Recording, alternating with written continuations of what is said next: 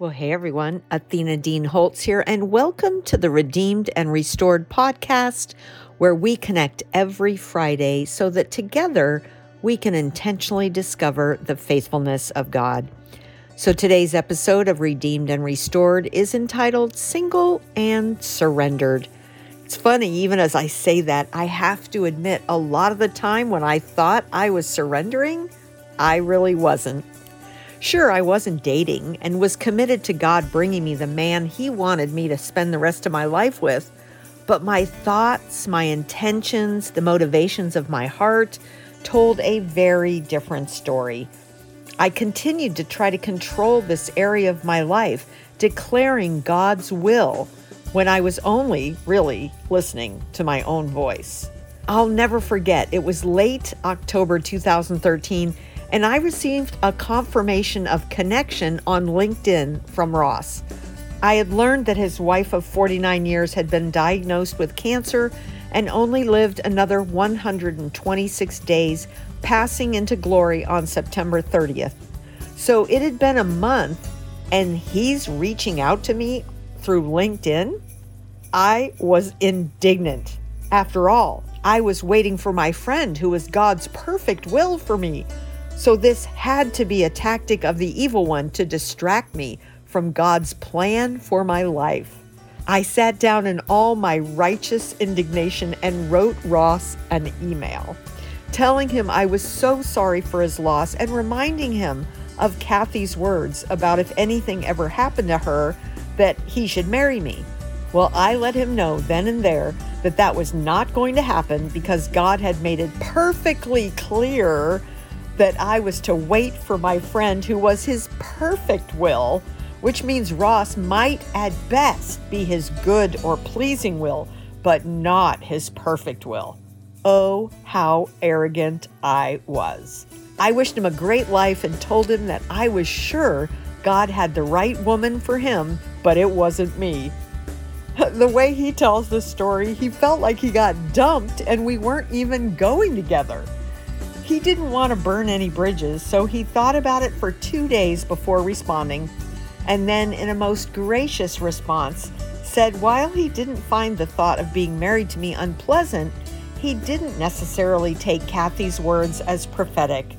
He closed with a bridge I want to make sure we stay friends in the future.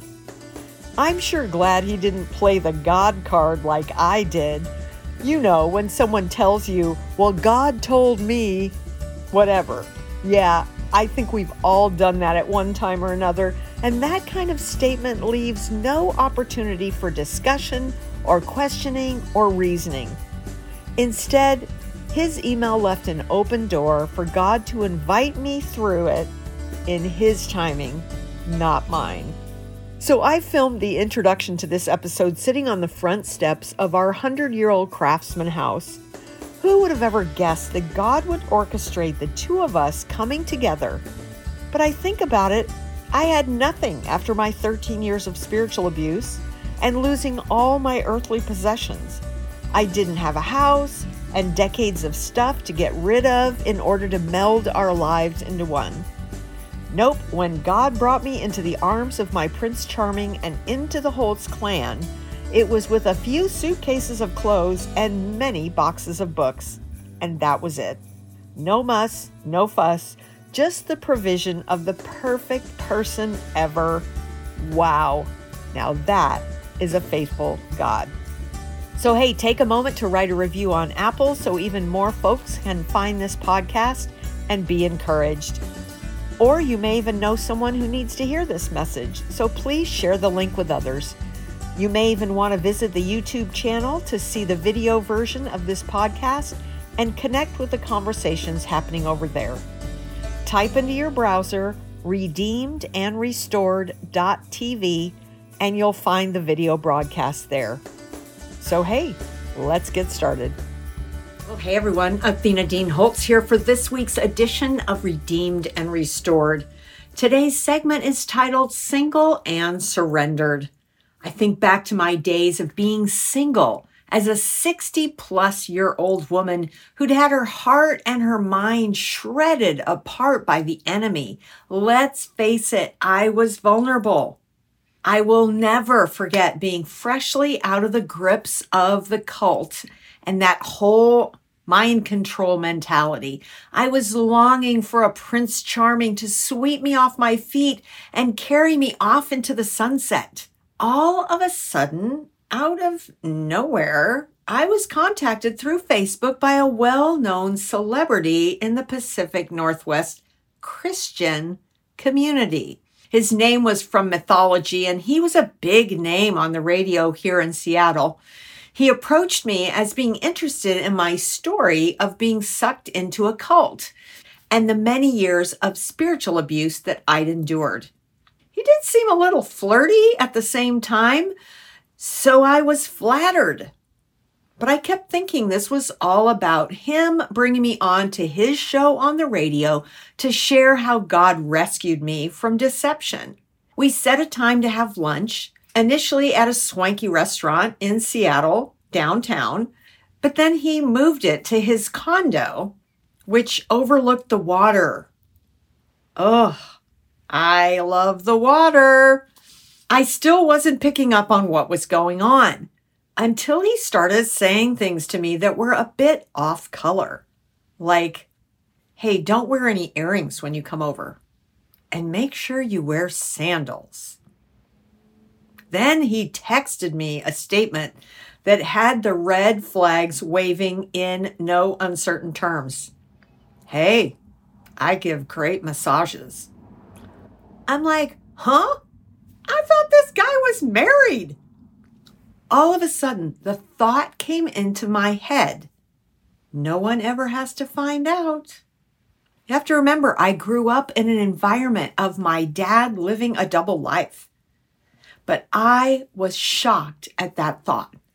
At the very moment when that happened, my friend Cindy over in Spokane messaged me, What's going on? God told me you're in trouble. I dialed her number and I told her everything, even the thought that I'd had, as embarrassing as it was.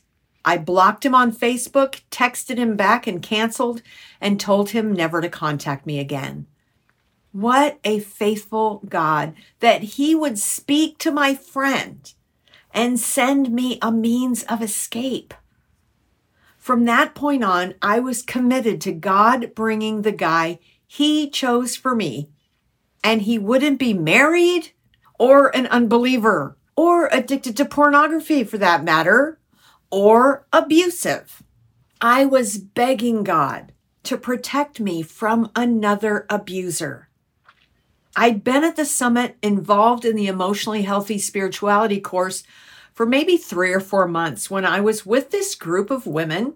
All the men were away at their annual Trout Bums event where they all went fishing opening weekend for fishing season. We're all chatting around the table, and Ross's late wife, Kathy, looked at me and said, You know, I told Ross if anything ever happened to me, he needs to marry you.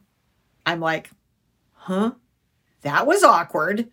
And what made it doubly awkward was the fact that I would sit in church as Ross preached and think, God, could I have a guy like that? He loves his wife and family. He's not a flirt. He's transparent. He's willing to admit his struggles. Can I just have somebody like that? Can I have a husband like that, God? So, of course, Kathy's words freaked me out. She wasn't sick then. So I'm wondering is she gonna be sick? Does he know that she told me this? Head games galore were the order of the day. So I tried helping God out and thought maybe this good looking widowed naturopath was the one he had for me. After a while, it was obvious he wasn't. So I was back to square one, feeling awkward again because I kind of had a crush on the pastor, thanks to the words of his then wife. I was so grateful that my brother invited me to go to San Antonio to help him with my mom. While there, I joined a singles group at a big church that I went to and sang in the choir at. None of the guys at all interested me, but there were some great sisters to just hang out with. So I wasn't alone. In June of 2013, I reconnected with an author friend when I was doing radio interviews for my Always Faithful program at the International Christian Retail Show. I loved his heart for ministry and for helping others process grief and heal from childhood sexual abuse. I became convinced over time that this was the guy God wanted me to wait for. He'd gone through a rough divorce 18 months earlier and was still a mess from that. So we were good friends, but never dated.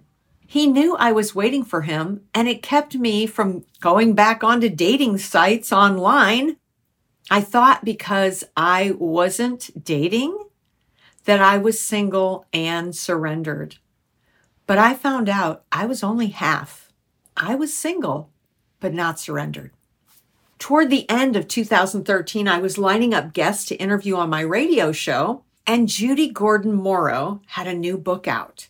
It was this wonderful devotional entitled The Listening Heart Hearing God in Prayer. We spent quite a bit of time in December discussing it and hearing each other's stories. We both had some similarities, so it was just a divine appointment for us to connect. She kept questioning me, waiting for my friend, which made me wonder had I called my voice God's all along? Had I just decided this was the guy and called it God? Oh no, this this was not good. I could not get any peace.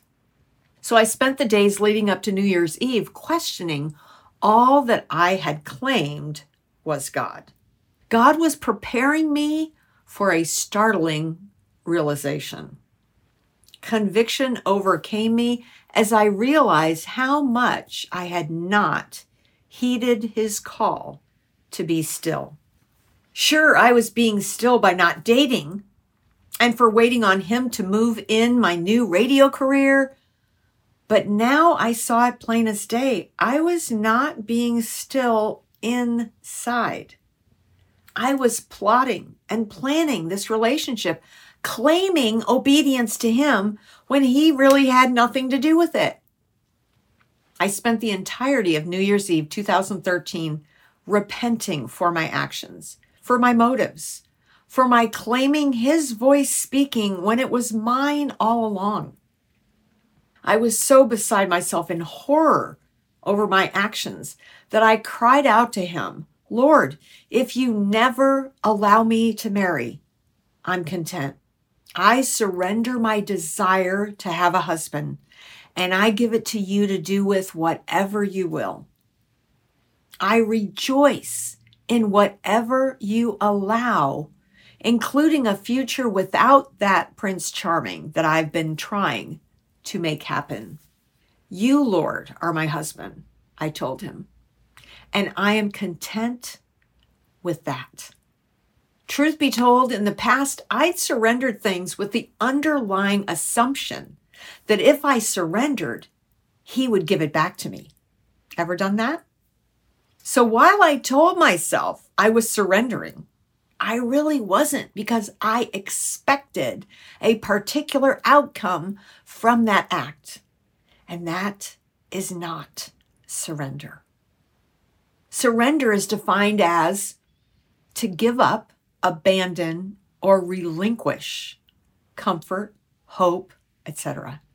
To yield or resign an office, privilege, etc., in favor of another. I had come to the place of no longer feeling entitled that I deserved a husband or that God owed me that kind of blessing after all that I endured in losing everything over my years of spiritual abuse. I was not resigning my privilege or hope in hopes that He would turn around and give it to me. This time was different. I did not have an ulterior motive for surrendering my singleness and my future. I did it because I wanted to honor God with my life, my single life, even if my status never changed.